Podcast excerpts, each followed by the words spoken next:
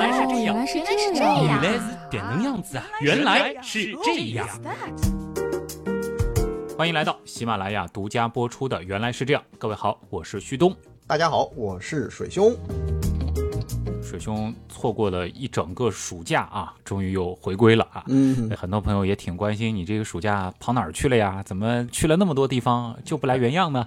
啊，去了很多地方啊，有个别朋友可能知道啊，啊，可能大部分还不太清楚。其实，嗯，就实际上就七八两个月份，但我当然是没有暑假了啊，实际上还是比较的忙碌，因为。假期里面本来就是活不少，那么七月份又是天文馆两周年，对吧？其实有很多活动，然后两周年的活动结束之后，我就出去了啊。实际上我两个月里面出差了三次啊。哎呦，对，当然大家中间有一次啊，算是跟我一块儿的，对吧？对 对 对，宁夏的流星团啊，哎，是的。最后一次我知道就是中国天文学会的年会嘛，对吧？在威海。对。那还有一次啊，这个目的地本身其实也就是今天节目的主题啊，特别值得一聊。而且我记得你当时去完回来。其实就挺激动的跟我说，这个地方值得分享的东西还是非常多的。嗯，是的，呃，那么就不藏着掖着了啊。我在七月份的时候呢，是去了一趟青海的冷湖。嗯，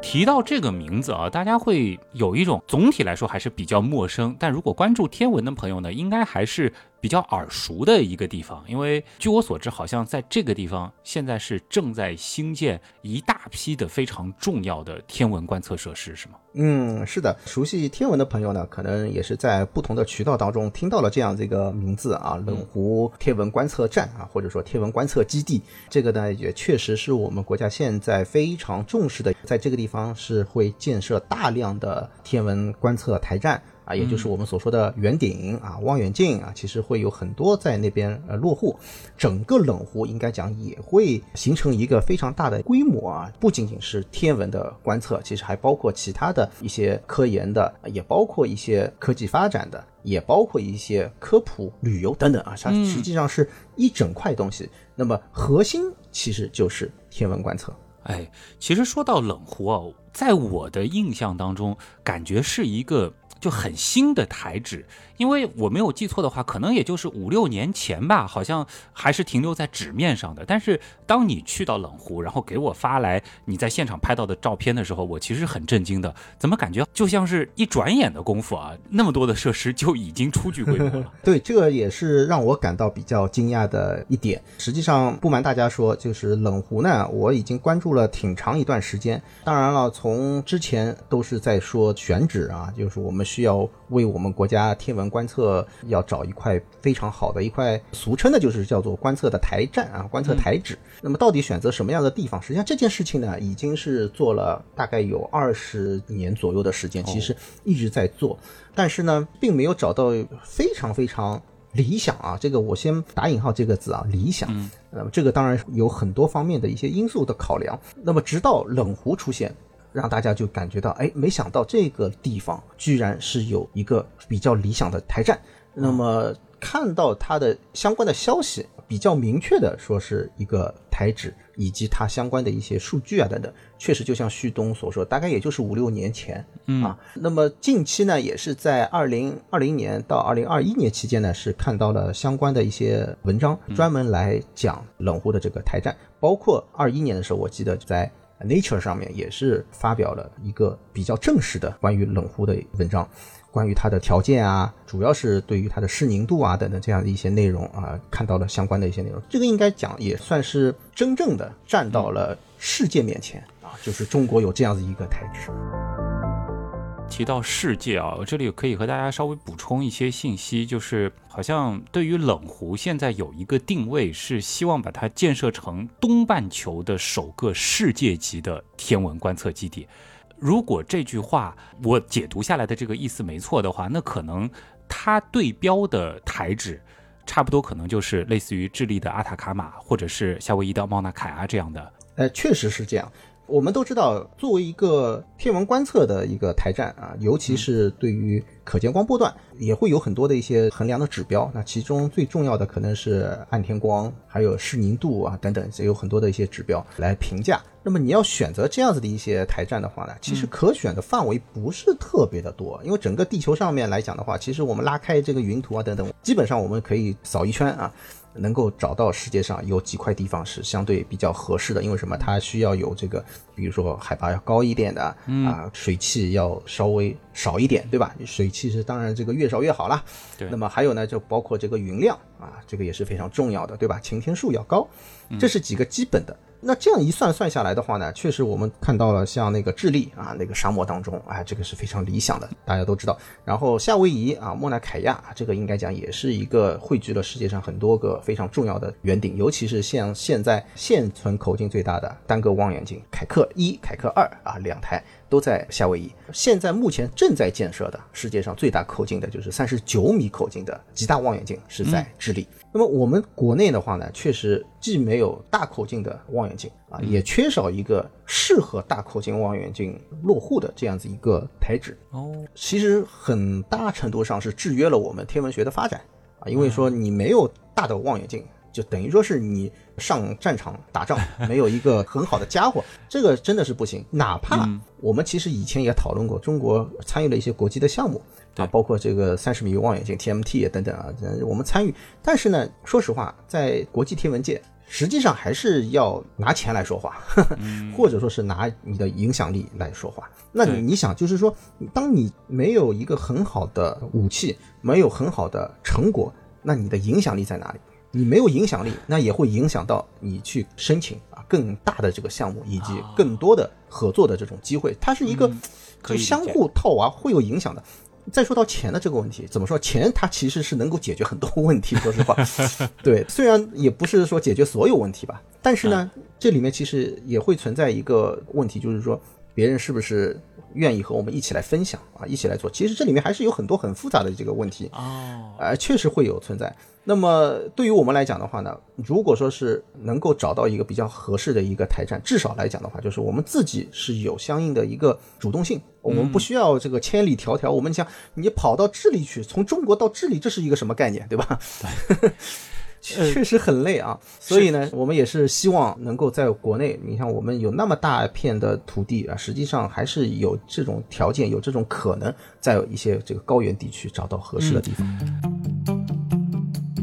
我其实搞不太明白一个地方，你刚才其实是提到，就是说要有大的设备，特别强的这样的设备，然后它有一个先决条件是要有一个能够承载这样子设备的台址，这个其实是会让我比较困惑的，就是难道当这个设备它的规模或者说是能级到一定程度的时候，它对建设的场地本身的挑选范围就会变得非常窄嘛，就很苛刻嘛？既然说到这个，我们就把这个问题就给它展开了来讲了，为什么会？选择冷湖，其实这些因素它是一个综合考量的一个结果。就从刚才旭东所说的一个大口径的望远镜制约望远镜口径的因素有几个啊？一个呢就是制作的工艺，就是我们能不能造很大块的镜片。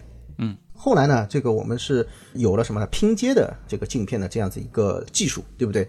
这样的话就可以拿几个小的望远镜、小的镜片。给它拼接起来，等效一个大口径的，对吧？啊，这是一个解决了。另外一个呢，就是薄镜片，就是说这个镜片可以做得更薄一些。那么这样的话呢，我也可以让这个镜片做得更大一些，是不是？这个都是在工艺上面的一个解决问题。除此以外呢，实际上制约着大口径望远镜还有一个天然的东西，就是我们头顶上的大气啊。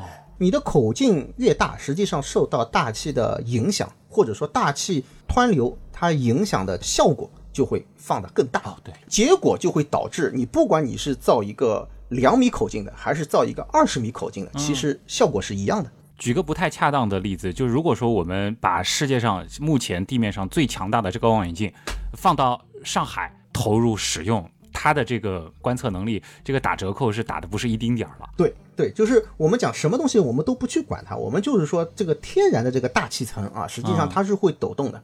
这种抖动的影响就是让你建一个两米口径就封顶了，那你再造的大也没有用啊，甚至可能就是把这个弱点给它暴露出来。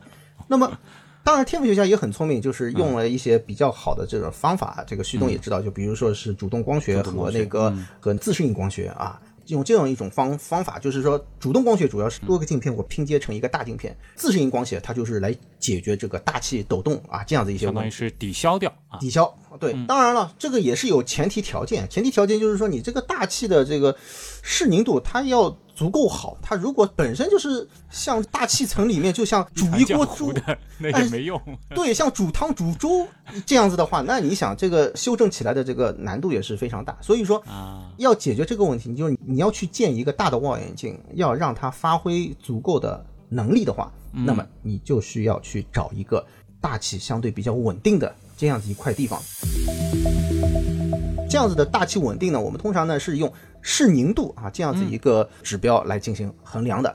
那么这个可能我们通常用肉眼去看的话呢，也会有一点感觉，就是打一个比方，就是比较接近的一个例子，就是什么？就是我们一直在说啊，一闪一闪亮晶晶啊，星星为什么会眨眼？对对对对，啊星星不眨眼，对于天文学家来讲是最好的一件事情，对吧？嗯，所以呢，我们就看这个视宁度，这从我们的肉眼直观的来讲的话，它实际上如果看到这个星星在眨眼，那视宁度已经是差到一塌糊涂了。嗯 那么对于这种大口径的望远镜，它可能视宁度的这个要求还需要更高一些啊。比如说这个指标，我可以给大家一个参考啊，就比如说取一个视宁度的一个中值，或者说是我们讲总体的情况啊，像莫纳 k 亚啊，零点七五个角秒啊这样子一个量级，就是实际上这个非常非常棒了。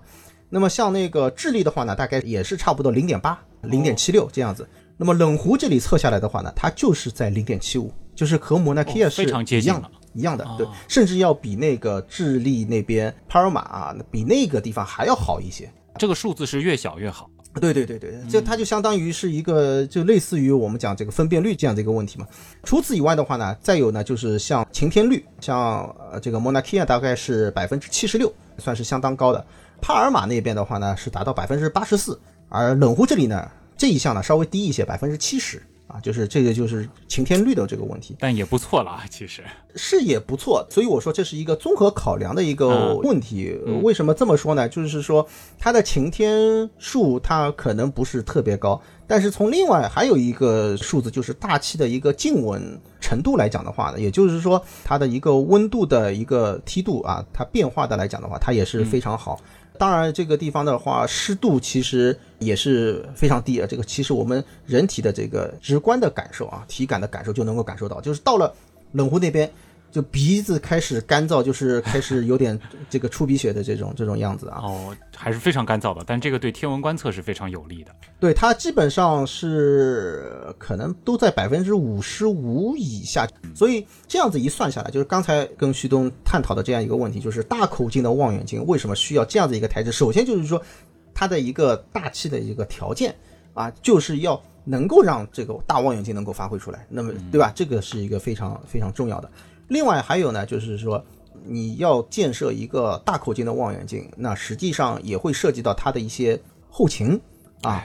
对，这个很正常的一件事情。其实我刚才也在想，就如果说你真的是追求晴天率、追求干燥的话，那比如说什么塔克拉玛干沙漠的腹地是吧？这感觉好像也还可以是。对，但是你得考虑就是人的可到达性，还有一些基础的保障，甚至我在建设的时候，这个交首先通啊，对对吧？首先是基建，对不对？你要建设，我首先我要有基建，我要大型的工程的车辆等等这一切东西，我这个首先它要到得了。是，如果真的是在沙漠腹地，当然不是说不可以，对吧？但是这个成本相当之高。对，那么和这个类似的，其实我们国内还有其他的一些地方，也不是没有啊。比如说有那个稻城，那个地方其实也建了好几个观测台站。嗯，它的海拔的话呢，也是在四千以上的。还有呢，像阿里，这个也都是在青藏高原了啊。嗯，阿里的话呢，它的海拔都是在四千五以上啊。其实最高的地方五千五，大概将近六千。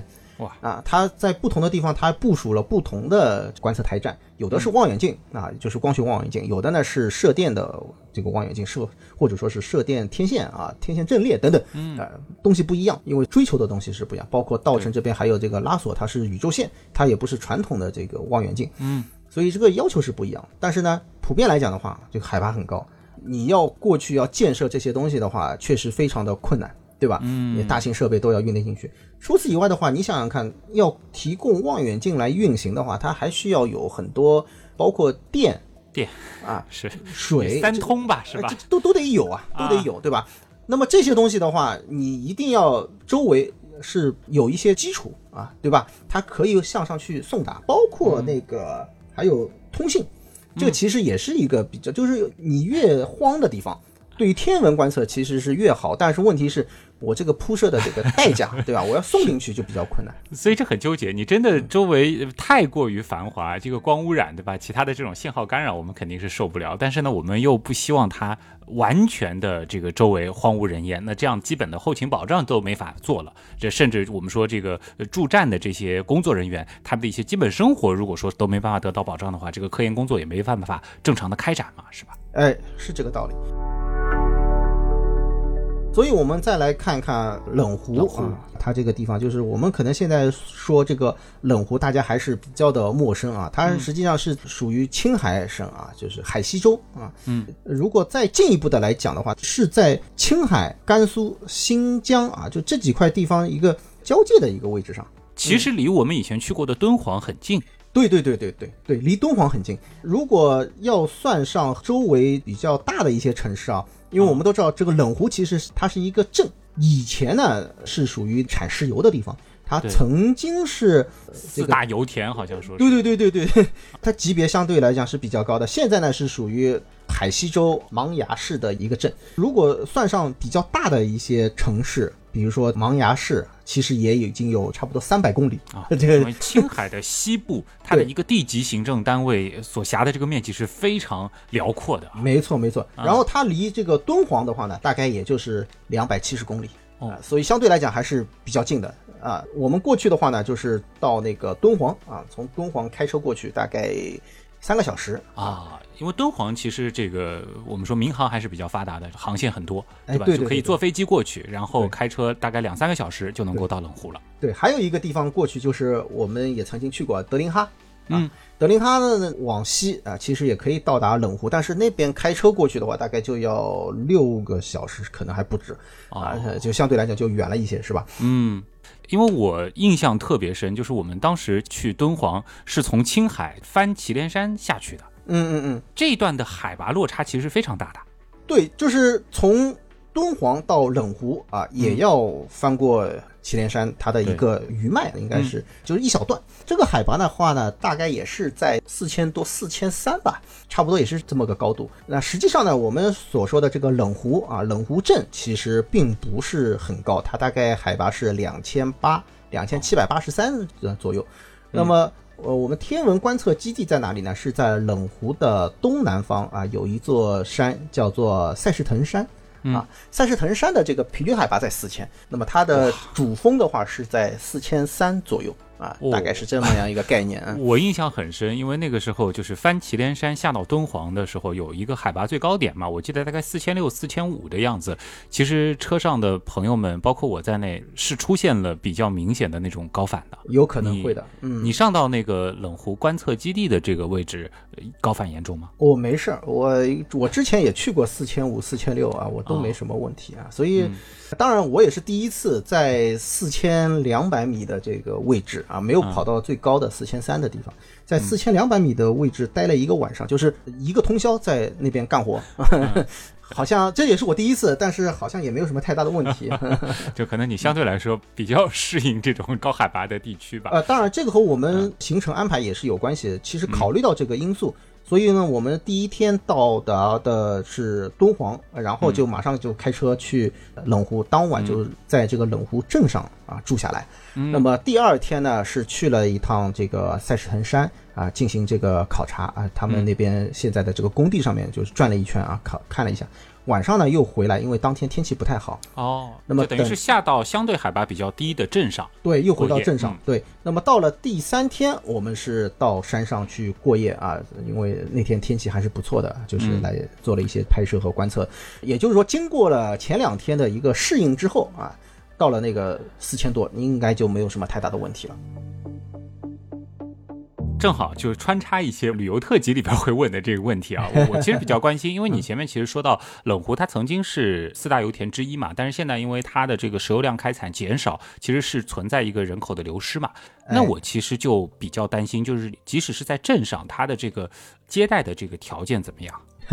接待条件我还真问了，呃，目前整个镇上面的接待能力大概也就是一千两百床位左右。一千两百个床位，对对对，哦，整个也算不错了，也算不错了。呃，是也不错，因为什么呢？其实也是在今年又拓展了一下啊，又增加了一下，因为大家都知道，疫情结束之后啊，实际上旅游还是有一个比较明显的一个增长。对对对，呃，那么这一块地方呢，可能也是暑期旅游的一个比较热门的一个方向，敦煌嘛，也算是青甘大环线，对吧？哎对对对顺路可以到的一站。对对对，没错。那么青甘大环线原来呢，确实就是那个西面这条环线它是环不起来的。对啊，是是缺了一些，或者说是从那个德林哈过去的话，可能会打一个回头路啊，或者说是从敦煌啊，从那个方向过去。但是一般来讲的话，不太会到冷湖这个地方。那么现在呢，说实话，他们也是做了很大的这方面的努力啊，也可以看得到是专门开了两条公路，其中有一条呢就叫做火星一号公路，这等会儿我们可以展展开来讲一下。就是这个公路一建的话呢，就使得它的青甘大环线啊，它可以环起来。环起来了之后呢，就是有车辆，如果说在那边旅游的话，呃，实际上是可以途经冷湖，然后到达这个敦煌。你可以选择全天我开车直接开回敦煌，这个也是可以的。或者说到冷湖那边去过一夜，就是有这样的一种选择。啊对，毕竟就是两三个小时的车程，这个在自驾的角度来说还是比较能接受的。哎对对对对距离了，对吧？对对，就是就是你到底愿意选择两三个小时的啊歇一歇，还是说你选择一个六个小时，我一口气我就开过去？水兄，你应该还记得吧？就差不多一五年的时候，我们就走德令哈到敦煌那条线。其实中间的那一段是挺无聊的，因为那一天基本上都是在开车。然后是直到傍晚的时候才到敦煌嘛。那如果说现在就是说你在行程上可以增加冷湖镇啊，或者说是它周边的这一些呃新增的，而且又有点这种天文啊、科幻啊这样子的这个景点，那起码这个行程不会特别的累，也不会特别的无聊了。哎，对，那当然了，就是这个确实里面是可以增加一些内容的，这个我们等会儿再展开啊。我们把那个呃这个旅游的一些东西啊，我们稍微往后面放一放。一聊旅游我又激动了，是吧？好。那再说回来啊，就是你刚才其实是简单的说了一下镇上的这个情况，那给大家描述一下，就是现在观测基地的这个部分建设到一个什么样的程度了呢？我们这次其实我们是去出差啊，工作，我们不是去旅游啊，所以我们实际上主要还是去考察了一下那边的总体的建设情况。怎么说？我先简单的概括一下，就是让我大吃一惊啊！哦，主要是什么呢？建设速度非常快。嗯，在那边呢，实际上我去之前，其实也有一些也算是圈内的人啊，而且算是关注着他的，对吧？对，告诉我那边这个几个山头都被抢掉了啊，都被抢占了啊。这个我我在想，这个已经是到了吗？到了那么 夸张的程度对呀。然后过去一看，哇，这个四个字“热火朝天”啊，就是 有很如火如荼的在建设。确实是如火如荼。然后呢，有很多个圆顶已经建起来了，一眼扫过去的话，真的是让我感觉到，哎，有点像中国的 Monakia 那种感觉了啊。对看了你的照片，我也是觉得，就气势感觉就一下子出来了。尤其是圆顶造完了，我们不管里面的这个设备到没到位，调没调试好，对吧？但是你看上去已经是有像那么回事儿了。对，那总的来讲啊，我经过这方面呢，我稍微可以跟大家讲一讲，但是可能也不见得方便把所有的东西都告诉嗯大家啊。总的来讲呢，它现在已经开了几个平台啊，就什么意思呢？其实说白了就是说，占山头啊，就是这个山头如果比较理想的话，啊、这个山头就把它要进行平整啊，这就是我们所谓的这个开山头或者说平山头啊，要把它平出来。平一块场地出来的话呢，这个呢，他们是根据什么呢？就像我们这个一栋楼啊，有几层楼、几层楼这样子一个概念，它也分啊，分什么呢？就是呃不同的海拔啊，比如说这个海拔三千八百米啊，这是这一块地方啊，啪啊这个拼出来一块地方，然后呢海拔四千米一个平台。四千一百米一个平台，四千两百米一个平台，四千三百米一个平台啊，大概是这样子一个概念，也就是说会这样子一层一层的，但是呢都是在不同的山头上，就是你从这个呃点位哦不是说一级一级上去的，就是你可能比如说四千三的那个，你到四千一，它并不是说就下一层，是可能要下到下面，然后再重新上去。呃，总的来讲是从下往上，啊。哦总的来讲是呃是是从下往上的，并不是说是那种什么跳跃式，或者是要翻好几个山头，这这倒也不至于。但是呢，离得都比较远，其实相互之间不会有很明显的这个干扰。站在高的地方，你往下面看出去的话，确实啊，就知道，哎，这个这个确实那边是比我低的啊，那是是底下的这个平台。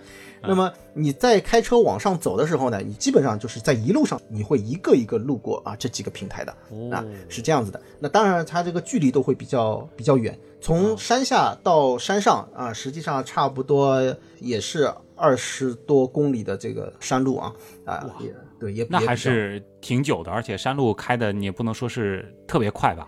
山路的话，这个啊我需要说一下。哦，其实能开得很快吗？呃，不不不不，当然当然不能这么说啊，啊就是 我只能说这个山路很平整，啊这个山路是我现在看到的国内我去过的天文台当中是铺的最好的路。哦，几车道呀？怎么说呢？两车道更多吧。其实是很简单的一个道理，我告诉大家，为什么呢？因为这里的路很宽、很平整，主要是为了以后大镜子上去。对，这个很重要。哎，对，所以说这里的车道啊，如果说走一个直径四米的镜子，没有问题，哦，这个真的很重要，就是很重要。这些镜子太娇贵了。你要是这个路是磕磕碰碰的，对吧？这个颠簸的，这稍微碰坏一下，那真的是不得了。对对对对对，所以你要说到路啊，我就这个感受啊非常的深刻啊。但是我们去的时候呢，这个路还没有完全弄好啊，它还在，包括旁边还缺乏一些护栏，还在安装，所以晚上开车是有点还 危险还。是有点危险的。哎，呃其实你你前面也是说到了，就是它搭了很多的平台嘛，然后我也看到这个有资料是说，目前就有七家科研单位，然后说是要有三十五台望远镜在赛事唐山落户啊。啊、对，具体数字我就不说了啊。哦，可能还会更多啊，对我也就不多问了。因为因为是这样啊，就是当然不是说呃完全出于保密的这个嗯这个问题，因为有很多项目它其实大家网上是可以看得到的，只不过是什么呢？呃，为什么说比较难去估呢？因为要涉及到什么呢？有些项目它是已经在建了啊、已经开始建设了，对吧？啊，有的呢，其实圆顶已经起来，我们一挨个数圆顶，我们就能够知道有多少个，对吧？那有的呢，它可能是达成意向啊，要在那边要开建啊，但是呢还没有建。比如说，呃，我们都知道像清华大学啊、嗯北京大学、上海交通大学、南京大学、中科大，对吧？好几个大学其实都在那边要去建。像这个南大，它已经建好了。它这个圆顶都已经有了，中科大的话呢，就是前不久圆顶做好了，它的那个墨子巡天，大家都可以看到新闻的，对吧？这个望远镜都已经进去，它已经是出光了、啊，它已经出光了。那么还有一些望远镜呢，可能还没有安装进去。那有一些呢，它是比较早的就进去，它呢有有的可能是测这个天光的，比如说有那个 DIM 啊什么，它它是测天光。还有呢，比如说像我们之前这个我和旭东到德林哈去看过的，我们老朋友啊宋望远 那个望远镜，它是搬到那边去了。哦，直接搬过去了。对，就是那一台，就是他是搬到搬到那边去了。哦，哎，那么还有一些望远镜呢，他可能在考虑啊，这个是不是要搬到那边去，还是说重建啊？这个名字我就不剧透啊，哦这个因为还没有商量定的一些项目。就因为这个台址它足够的优秀，就即使是搬家或者说是在那儿重建，那可能也是值得的这样的投入。也不能这么绝对的说，其实还哦是取决于你到底是什么样子的望远镜，什么样子嗯级别的呃项目。还有呢，就是说呃你要综合的来考量，我到底嗯是新建还是说搬啊？这个性价比到底是怎么样啊？这个都有讲究。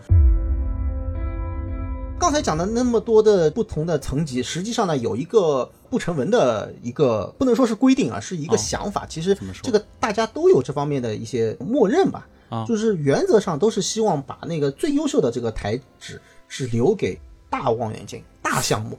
对，哎，所以说呢，理论上讲，就是大家都会去争抢那个就是四千三啊这样子一个平台，啊但是呢，你就必须是要拿出好的项目。你足够硬的家伙，可能才配得上四千三这个对对对对，最顶级的就是这样的。你的科学目标啊，还有包括你的设备啊，到底是多大口径的望远镜啊？你比如说，哎，我是四米的，我是八米的，我能不能先上？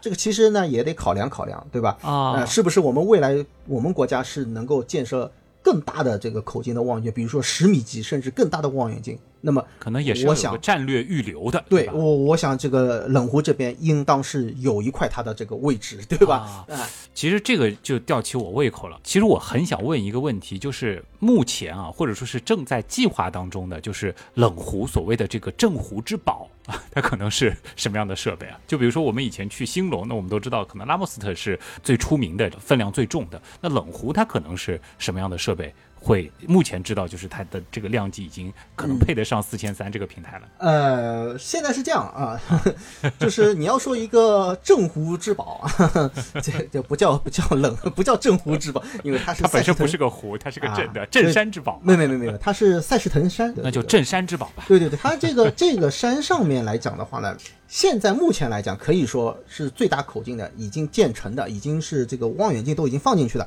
就是墨子巡天这个望远镜，它的口径是达到两点五米，也就是说。它的这个建成，啊实际上可以说就是我们中国的天文学界的最大口径的望远镜啊，就是它了。哦因为我们之前是嗯通用型望远镜啊，这个我要讲的是通用型望远镜，就是那个我们也去看过，在丽江两点四米的，它是通用型的。像那个拉莫郭守敬望远镜，它是四米的口径，但是它不是通用型，也就是说它不是传统的光学的来拍照的。它是光纤的，对吧？它是这个用光纤采集恒星的光谱啊，它是来巡巡天，对，这个是不同性质的。所以从目前来讲，它可能就是最大的。但是未来规划当中呢，就像我刚才所提到的几个大学的望远镜，实际上他们都还是挺强大的，呵 呵 对吧？像交大考虑四米的啊，北大的话，它的望远镜还是一个成长型的望远镜，就是说先建一个小一点的，然后再扩充，可能目标也是瞄准八米的。但是这些是不是封顶了？我觉得可能还没有。可能还会要有一个重量级的，那么这个重量级，我个人估计的话，一定是在十米量级或者十米以上。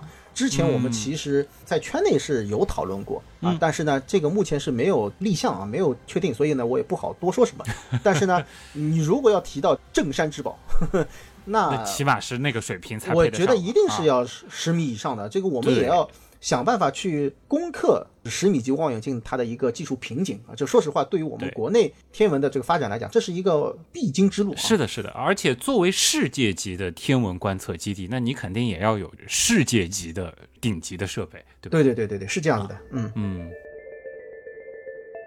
除了世界级的设备啊，我觉得作为一个世界级的天文观测基地，那它肯定也是要有一定的世界性的，对吧？我想冷湖这样子优秀的一个基地啊，或者说是一个平台，应该也会引起国际天文学界很多同仁的兴趣吧？啊，那是，呃，这个其实一定会引起呃重视。我从前面就说过了，就是在 Nature 上面啊发表了冷湖的呃文章之后啊，实际上就已经有很多人来关注，因为毕竟来讲的话，从它的这个条件来看，确实是一个啊世界级的一个台站，所以说一定是会有更多的一些国际合作的啊这种考量啊，包括一些国际合作的望远镜啊啊，国际合作的其他的一些科研的项目。因为哪怕我望远镜放在这个地方，你不一定说是由那个我们出钱，或者说是国际啊国外的来出钱，但是这些数据它其实都是公开啊，都是可以来进行使用的对。而且我觉得，就是从东半球首个世界级天文观测基地这个角度来说，它本身是有很重要的一个意义的，它相当于是填补了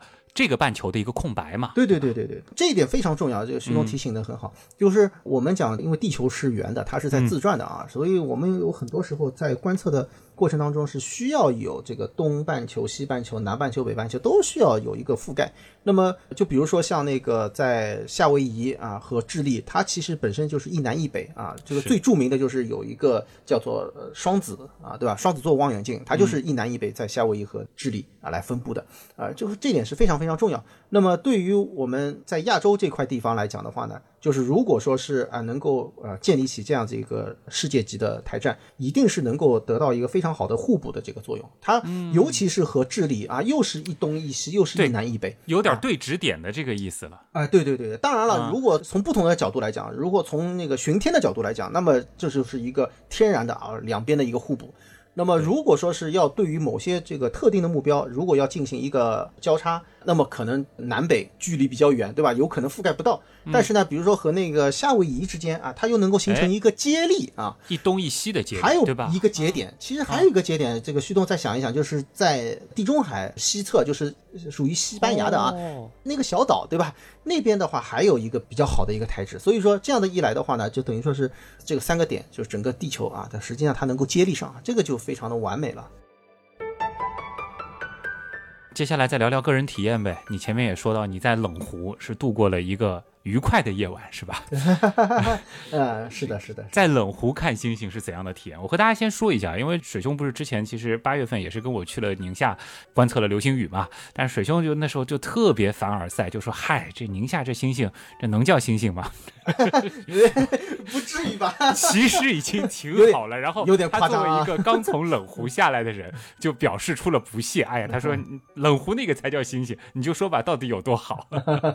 这个这个旭东有点夸张啊。呃，冷湖这边的星空那确实非常的好啊，确实非常的好，因为嗯在那边还是比较的干燥啊。其实我跟旭东之前也在沙漠里面看过流星雨，就在那个敦煌旁边，对吧？对对对其实应该说是都体验过啊，在沙漠当中看星星的这样子一种感受。那么在冷湖呢，大家想想看，四千两百米的山上，这个空气更加稀薄，确实在头顶方向就视宁度很高。这些星啊，确实就是呃一颗一颗啊，就是非常晶莹剔透的啊，锐利。但是呢，我们那一天呢，天气其实并不是特别的理想，尤其是前一天，实际上是有一些沙尘哦扬沙的天天气啊，浮尘，所以说能够感觉到，就是在近地平线附近啊，是这个是灰蒙蒙的啊，非常非常的严重。实际上，我们那一天在山上整个一晚上，说实话是在吃土，哦，物理意义上的吃土，就是 真的就是呼吸中都会带着土味儿。一张嘴就有土进来。啊那么这个土呢，到底是说扬尘啊，还是工地上面的这个？哎，我也在想，会不会是因为有工地的关系？我觉得都有可能，因为那天的风很大。哦，风就是吹的，就是让人觉得有点脑袋有点嗡嗡嗡的那种。嗯，我们甚至是在那个四千两百米的这个地方，其实我们就在就是墨子巡天啊，他们那个圆顶旁边、那个地方还停着吊车。我们我们是躲在吊车的背后，让车来挡一挡风。我们已经没办法了，就 啊，哎，我确认一下，就是这个天气在冷湖相对来说是比较差的，对吧？就不是说经常是这样的，是吧？呃，怎么说呢？这种天气它不算少，也不算多啊。因为什么呢？就是在夏季来看的话，这种天其实并不是很多啊。但是呢，就是从全年来看的话，其实这样子的这个大风的天气，还包括扬尘的天气，其实呃也不在少数。那我有点紧张啊，这个会对这些重量级的设备的观测产生影响吗？有可能的。其实这方面说实话还是有些担心啊。那么当然，这种担心呢，其实我总体上也看了一下，基本上还是属于就比较低的。就是你真的达到四千一、四千二以上的话，其实总的来讲还好，就是不是那么的严重，就整个扬尘不是太特别严重。主要的扬尘啊，据当地施工的人来讲的话，主主要还是来自于工地。因为我们到的那一天，就是去考察的时候，他还在炸山头，你知道吗？哦，啊，所以这里面可想而知。对对对对对，嗯这个、呃、如果说是以后啊，应该还会会好一些的。嗯，我们也相信，就是这些选址专家，对吧？对于这块宝地的这个判断，嗯，是的，这个是体感上，然后观感上，那就毫无疑问了，就是能够看到很多我们即使是在啊，可能像宁夏这样的地方都很难亲眼所见的一些有趣的目标了。常规的目标就不说了啊，嗯因为其实你能想象到的、能够看到的，比如说也像银河呀、星云星团，像我们夏天经常可以看到的英仙座的双星团啊，还有嗯像天鹅座里面的一些星云，对吧？有些就反正你能够用肉眼看到的一些目标，基本上都没有什么太大的问题。这嗯个都是在可以说，至少在我的这个预期当中。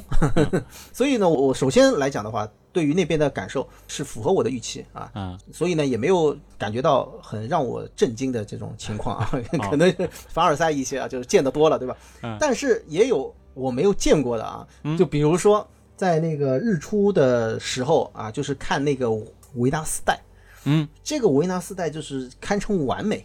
就哦，就怎么说呢？就是，嗯当然也可能是因为我们正好在山上，它有这个地球的影子，还有山的这个影子，就使得整个这个维纳斯带就是在这个西边的这个天空当中，它这个一个轮廓，一个黑乎乎的这样一个东西是非常的完整。啊，从南到北，它就是整个是压在那个西方的天空，呈现出一个这个圆弧形的这个轮廓啊。就是您老人家都提到维纳斯带了，顺便科普一下什么是维纳斯带吧，照顾一下有的朋友。好好好，维纳斯带其实说的简单一点，就是地球的影子，就是说嗯太阳还没有升起或者刚刚升起来的时候，照在地球的影子上，然后打到了就是相当于是太阳对面的这个大气啊，哦这大气上面，呈现出这样的一个黑色的，也就是说什么呢？就是说地球的影子映在了大气当中。啊，它是这样子的一个，这个就是我们把它叫做维纳斯带，因为周围的这个天空开始发白啊，这个发蓝，然后呢，这个维纳斯带呢，它还是属于暗灰色的，偏向于一些藏青色的这种颜色。嗯，然后呢，不仅看到维纳斯带，因为随着太阳这个升起，然后就看到这个维纳斯带一点点的这个降下去，降下去之后，然后就看到这个整个山的这个影子，哎呦，整个山的影子就是这个非常斜嘛，对吧？就是非常啊平整的，然后一点一点一点就是移进来啊，就是这种感觉。哇，光是听你这个描述嗯就很爽了。很震撼。这个是我嗯因为什么？因为山比较高了，然后同时整个大气应该讲没有其他的很干净呃东西，嗯很干净啊，所以说它这个能够很通透。另外一个非常令人震惊的东西就是什么呢？就是我是在七月份去的，我居然是在七月份的时候，在日出的时候看到了黄道光。哇！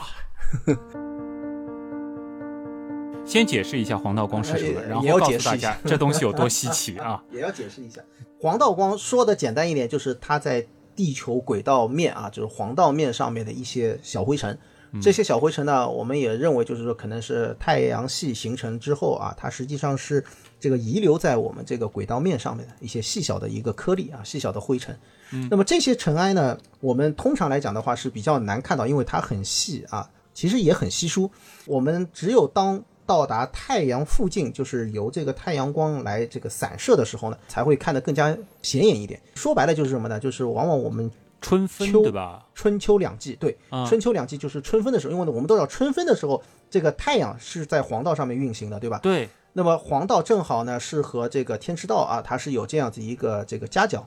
那么说，换句话说，就是说整个从视线方向去看的话呢，这个阳光的这个散射应该是会这个到达最好的一个效果。所以说，一般都是在春分、秋分前后。你比如说像这个季节，大家就可以去看了啊，就是啊呃，但是呢，要求什么呢？要求是到非常暗的地方啊，大气相对比较通透的地方，因为整个黄道光是非常的微弱的啊，非常微弱。这其实看到的时候，你会恍惚间觉得可能是光污染，对吧？但事实上，它又会呈现出一个呃相对来说比较集中的一个呃扇形，或者说是有一个这种光锥的那种感觉。对，它是有一个光锥，但是是这样子的。当然，我看到它的时候呢，肯定不会认为是光污染啊、因为一个晚上下来的，知道这个地方是没有什么光污染，而且对我去的那天恰好又是没有月亮。啊啊啊，正好是峨眉月啊，就是前半夜的一个这个峨眉月，所以不会有这个月光的这个干扰。但是呢，呃，感觉呢又不是太阳是还还不是太阳升起的那个方向，太阳在它的这个北侧，因为天上还有木星啊，是可以来做这个定标，你知道吗？所以看到它了，我就立马就反应过来啊，原来这居然就是黄道光，它就是一个锥形的。但是通常在七月份，嗯，对，看这有点颠覆我的常识的那种有感觉有点有点。有点，而且还有一点很重要的是，嗯是肉眼直视的，肉眼直接可见。这个我之前还比较少这种经历，经历过一次啊，但是也没有那么显眼。啊，就如果说是目击有趣的天文现象，这个有一个排名的话，我觉得黄道光应该也算是属于这个起码三点五颗星到四颗星之间的这个成就了，对吧？呃，算是吧，因为它是比较的奇妙，而且你想象一下，就是看到的黄道光，实际上就是和我们在地球的这个啊运行的轨道面，对吧？就是我们整个太阳系当中的，可能是过去几十亿年啊、这个呃遗留的这些遗留下来的，那你想想，真的是很奇妙的。哇，所以单纯从观星的角度，如果大家能够承受在那儿吃土，然后高原，再加上比较冷，是吧？起码体验是不错的。当然，我相信，如果说这个台址真的就是大规模的投入运行的话，可能从爱好者的角度，跑到那儿过夜的概率应该不高吧？呃，不高，呃，因为这上面肯定是要严格管控的，这一点可以、可以明确的告诉大家，这上面的话，未来运行起来之后呢，是不能随便进出啊，随便上，因为它的这个灯光的这个管控啊等等都会非常的严格，啊，尤其是比较高的那些台站啊，实际上都会有这个要求。同时呢，这上面呢其实也并不是很适合去过夜，因为首先，这个高海拔你过夜，呃，是存在一定的风险的。嗯，如果你意识到有问题而不能及时的去撤离的话呢，呃，会有潜在的风险，对吧？啊，这个是另外一方面的话呢，它上面其实没有这个很好的一个生活的这个设施。当然，它有那个比如说给科学家啊工作的一些地方，这是有的。但是呢，总的来讲，它那边的望远镜都是采用的叫做远程台的这种方式来运行，哦就是可以做到无人值守。啊，而且它上面实际上是不配备相应的我们所说的，比如说生活用水啊，哦就比如说我们讲什么淋浴啊、什么自来水啊这些东西，其实都没有。它是以后会有配置水箱啊，哦就是能够保证它的一个正常的，就是我们讲生活用水以及它的这个设备的啊所使用的，这是会有啊，但是不会是非常好的这种生活的条件的。嗯，这个的话就是，即使是可能因公到那儿去，也要做好心理准备。那个上面其实就算有机会过夜，它的过夜条件也不是很好，那更不用说是。旅游或者说是你想自驾到那边去朝圣了，对吧？这个呃，不要，打消这个念头。嗯我们也不建议这样子。对，当然了，这里面其实还是可以告诉大家一些爱好者的福音啊，其实还是有的啊。就是在冷湖这边，他在规划的时候，就是在赛事腾山啊，其实也规划了给天文爱好者所使用的平台啊，其实也有。哦对，那么这个平台呢，当然会在稍微低一点的地方，比如说三千六、三千七啊，可能会相对低一些。那么同时呢，也会配备一些科普级的望远镜啊。那么这些科普级的望远镜呢，有的呢是可以提供给大家直接给望远镜来使用啊，就是你租他的望远镜，也可以就是说你把自己的望远镜可以安装在那边，哦，哎，寄放在他的一个平台上，这个都是未来是可行的啊，就是可能会操作，啊。而且呢，规模可能会达到百台级啊。哦呦，哎，所以我从旅游打卡参观的角度来看的话，爱好者的这个平台，呃，未来应该开放给游客，这个还是有概率的。嗯，这个也是有概率，但是呢，呃，也要看情况，到底是怎么样运行，现在还不是一个非常确定的一个方案。当然，在赛事腾山这边啊，其实更多的情况，它还是会采用，比如说是远程台啊这样一种方式，它不是说让大家就随便去那边去参观去干嘛，因为你你如果带团队啊，这个人一多一乱的话，真的这个就会有一些是兄不可弟紧张了，怕我带夏令营去了，是吧？哎哎，这个你懂的，言下之意就是。对，因为我我相信，因为团队也好，自驾也好，尤其是你这种晚上去上山，这个车灯一打，对吧？这对观测的影响，这个是非常非常严重的。哎这个肯定还是以这个天文观测为重，是吧？对对对，那是的，但是呢，大家也不用太过担心，就一定是考虑了，啊，已经是考虑了这个爱好者的这方面的一些使用，因为在这个山的不远的地方，就是我们讲这个冷湖镇，其实，在冷湖镇的附近也有相应的专门给。一些这爱好者，包括像旭东要带团的话，有相应的这个基地。所以，如果说以后有机会，我们组织一个就是冷湖的行程的话，就算不能到赛事腾山上面去过夜，或者是到那儿去观星，在周围其实也是有很多不错的玩儿也好，或者说是关心也好，这样子的选择的。有，这真的有。距离镇不远的地方，其实就有相应的基地，现在其实也已经有了啊，就是冷湖实验室啊什么，他们都已经建起来，而且这个规模可能会建得更大一些。那么同时呢，从周围的环境来看的话呢，其实不用走太多，大概走个五到十公里，你会发现天这个背景已经是非常好了。所以其实就在冷湖镇，然后我们往外，比如说可能十到二十分钟这样的这个车程，就已经有条件非常好的观星场地了。对对对对对，是的。但是呢，大家也要知道，这个里面呢也存在着一些这个矛盾的地方。嗯因为你如果带团的话呢，呃，跑到这个非常暗的地方，反而会有一些危险。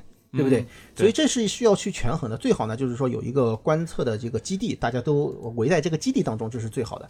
如果说是有些人是比较想要去呃要更加深入的，其实这旁边也有啊，可能大家也在网上也看到过一些啊，在那边有这个，比如说就我刚才提到的火火星星基地火星基地啊，啊，火星基地它是一个收费的一个地方啊，这个、哦啊它是收费的。那么还有呢，就是像那个火星一号公路，为什么会叫这个名字？啊，就这条公路，它也是开出来啊，但是呢，它整个这条公路的旁边，嗯，什么东西都没有，真的叫火星是吧？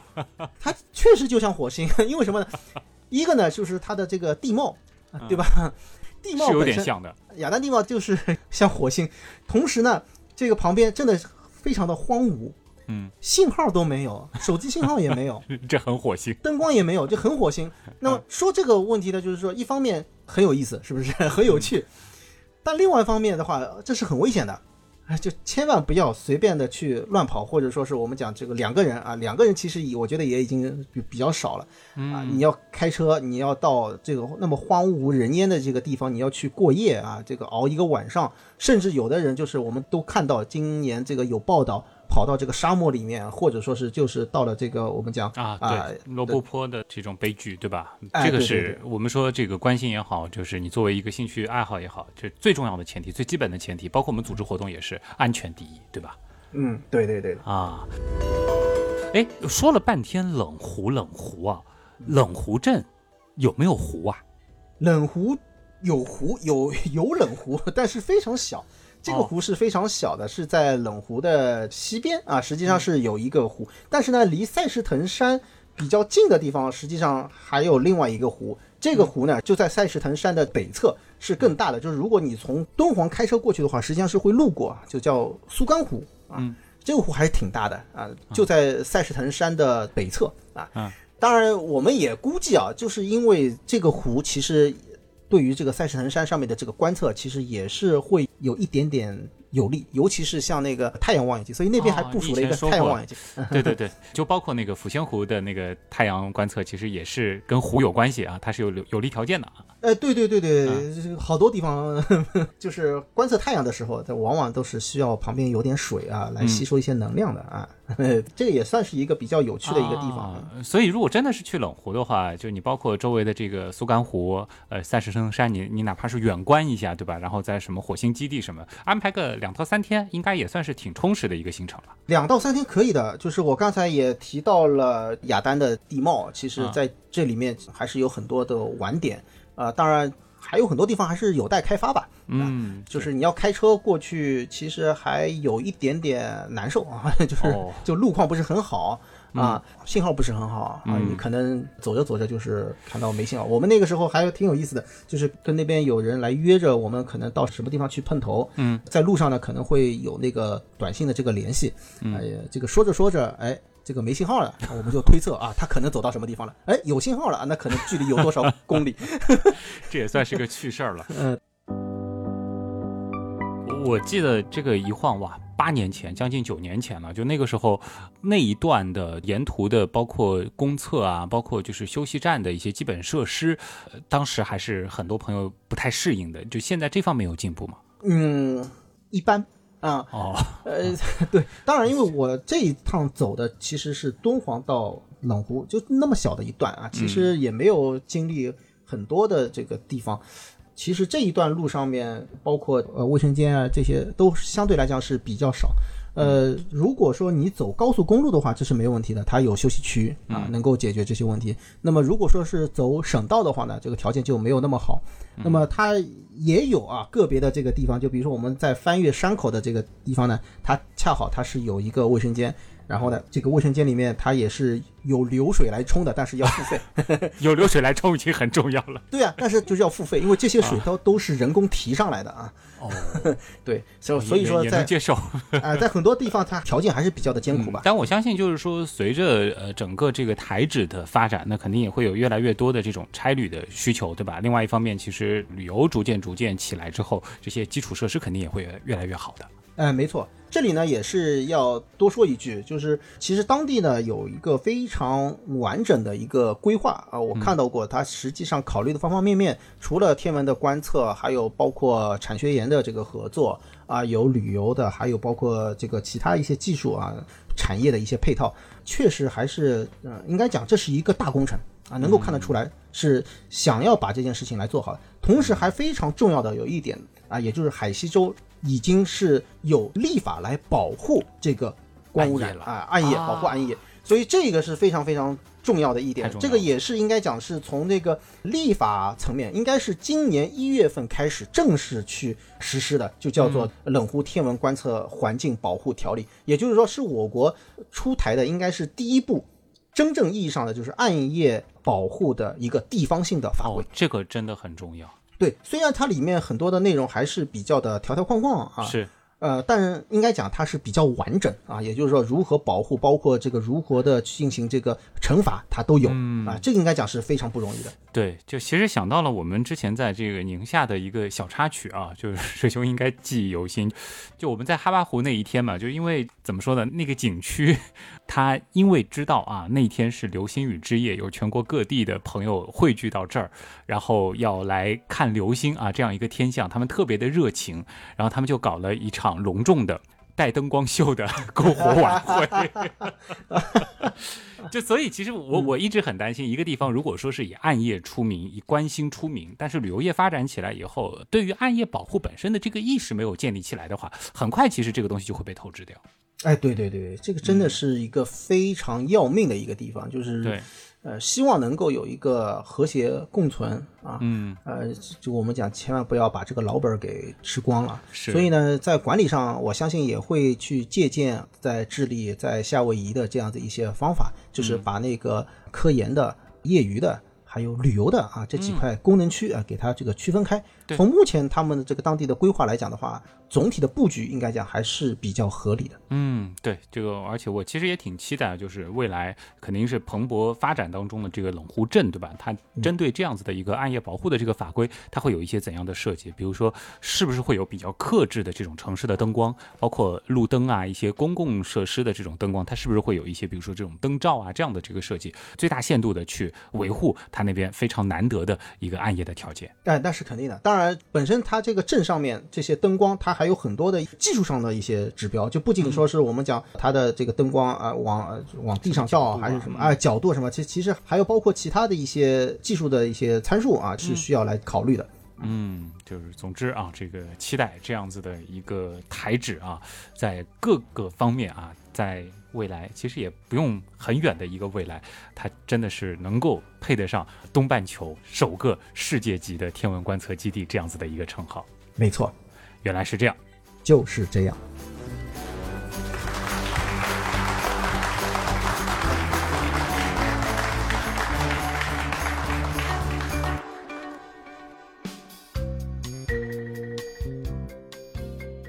说这期节目吧，这是一期硬核向的，原来是这样吧？好像又不是。这是一期旅游特辑吧？它好像又太过于硬核了啊！那叫什么呀？叫技术性旅游特辑。技术性旅游特辑，就有点像你那一年的那个水游澳洲，对吧？但是好像比这个水游澳洲呢要更加硬核一点。毕竟因为本身还是围绕着冷湖这个基地，然后结合你亲身去过的那个感受和大家做的一个介绍，这个还是让人很期待的。哎，我发现如果作为旅游特辑的话，缺了一个小。环节，你在当地有吃到好吃的吗？哈哈哈哈哈！哎呀，这个挺有意思的，就是当地的，其实说实话，冷湖这里没有真正意义上的特色的东西。啊，呃，因为它这个本身是一个小镇，人口也不多，嗯，呃，它的外来人口很多，尤其是以前这个对石油建设嘛，石油建设，嗯，然后在那边呢，它有一条小街，这整个在冷湖当中，我大概只看到了一个还是两个红绿灯，但是呢，有一条街，就所有的吃的基本上都在这一条街上，然后一眼望去全都是川菜。啊哦，川菜、湘菜这种，哎，都是这种，就比较多，就一眼望去就是看到的就是这个东西啊。所以到那儿的话，就是如果你要品尝当地美食的话，还是要做好能吃辣的这个心理准备才行。对对对，谈不上有什么当地的美食，要吃当地美食，可能还是去敦煌啊，可能会会会比较多一些。对，或者是到什么德令哈，就是青甘环线上更传统的一些旅游的目的地，对吧？哎，对对对，但是他那边有瓜，可以吃瓜啊。西瓜很好吃，嗯，这肯定对，离敦煌那么近，对吧？这个而且本身沙地环境的这个瓜好像都很好吃，包括我们之前在宁夏，这瓜也是非常好吃啊。对对对，是的。好的，这个 说了那么多啊，也是差不多要和大家说再见的时候了啊！再次感谢通过所有方式支持和帮助过我们的朋友。嗯，原样的发展真的离不开大家。嗯，这个水兄，这个结束了暑假繁忙的这个出差行程啊，看来接下来一段时间是不是会有更多的频率回到原来是这样了？嗯，那肯定会有的。好的，那么以上就是今天的节目，我是旭东，我是水兄，咱们下期接着聊。嗯，拜拜。